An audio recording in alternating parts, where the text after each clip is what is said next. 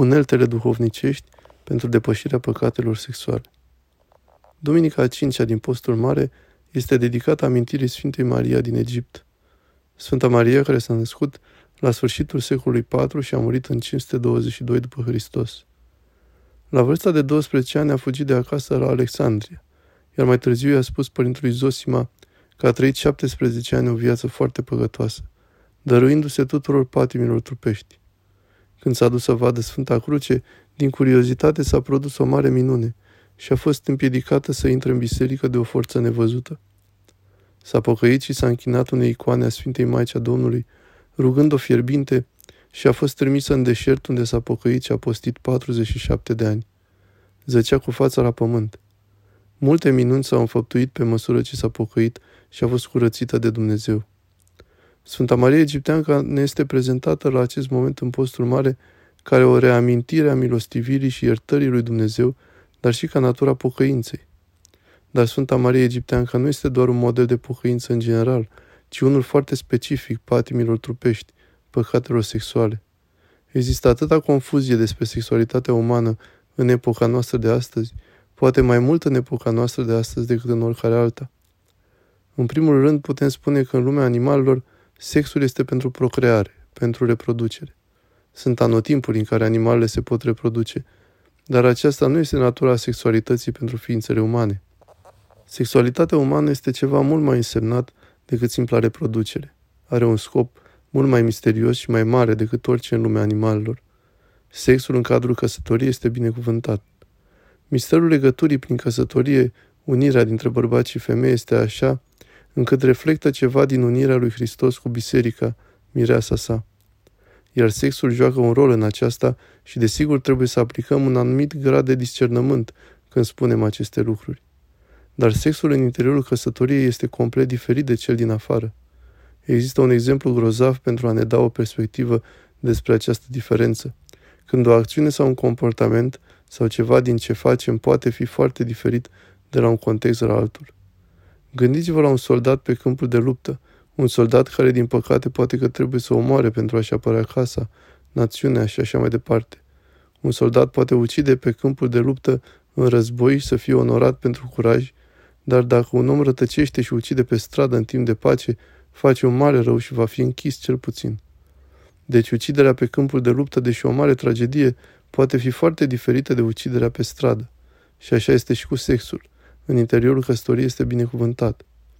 În scrisoarea sa către evrei, Sfântul Pavel spune că însoțirea este o binecuvântare în căsătorie, că nu există pângărire în patul conjugal, dar Dumnezeu îi va judeca pe adulteri și desfrânați. Sexul în afara căsătoriei ne spurcă atât în trup cât și în suflet. Spurcă această onorabilă reprezentare a unirii dintre Hristos și biserica sa. Și deci tot sexul de orice fel în afara căsătoriei ne spurcă atât în trup cât și în suflet. Spurcă însă și imaginea iubirii dintre Hristos și mireasa sa biserica. Haideți să fim clari. Curvia rănește sufletul la fel de mult ca adulterul și toate celelalte păcate sexuale. Dar Hristos stabilește o chemare mai înaltă decât simpla nepăcătuire în comportament, în acțiunile noastre.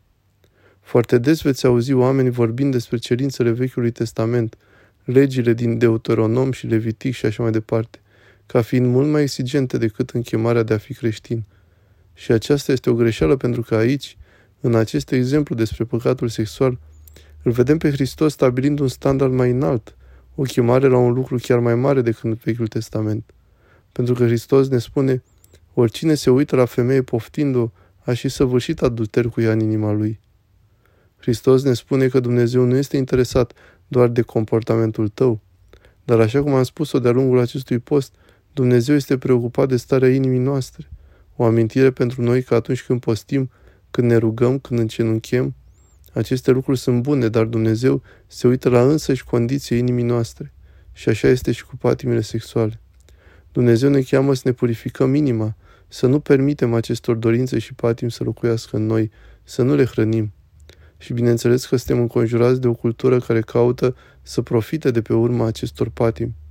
Publicitatea, filmele, muzica cultivă și stimulează acest gen de patim pentru a ne vinde lucruri și a stârni o patimă pe care apoi promit să o satisfacă.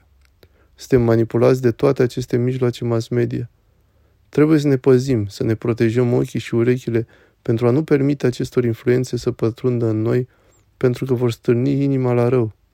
Părinții bisericii ne spun foarte clar cum ne putem apăra atât de acțiunile exterioare, cât și de patimile interioare legate de păcatul sexual. Și totul are legătură cu corpul. În primul rând, părinții bisericii spun că lăcomia va stârni patimile sexuale. Lăcomia incită patimile carnale.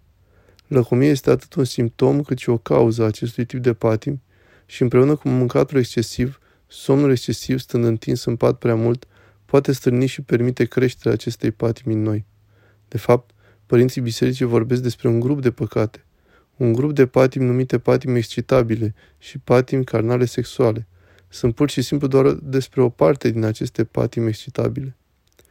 Un alt grup de patimi sunt desigur cele care au de-a face cu temperamentul și mânia, lipsa de autocontrol, că nu avem autocontrol asupra corpului și dorințelor lui. Acestea permit patimilor, dorințelor și mâniei să se trezească în noi. Și desigur, consumul excesiv de alcool poate face ca aceste patimi să fie stârnite în noi și să crească de fapt, stimulează dorințele carnale din noi. Toate aceste trei lucruri sunt despre controlul asupra trupului. Dar părinții bisericii ne avertizează că și dacă postim foarte mult, chiar și dacă dormim doar câteva ore pe zi, chiar și dacă ne abținem complet de la alcool, ceea ce se află cu adevărat la răbdăcina stăpânirii acestor patimi este smerenia, disponibilitatea de a ne recunoaște incapacitatea de a face față acestor lucruri singuri, că nu avem încredere în puterile noastre, dar că ne acruncăm cu totul în brațele lui Dumnezeu și ale Harului Său. Există desigur și o smerenie care ne amintește că și atunci când le stăpânim, când suntem învingători peste aceste patimi, nu trebuie să ne imaginăm că le-am cucerit complet și putem să le ignorăm și să le uităm. Trebuie să ne ținem strâns de Dumnezeul nostru.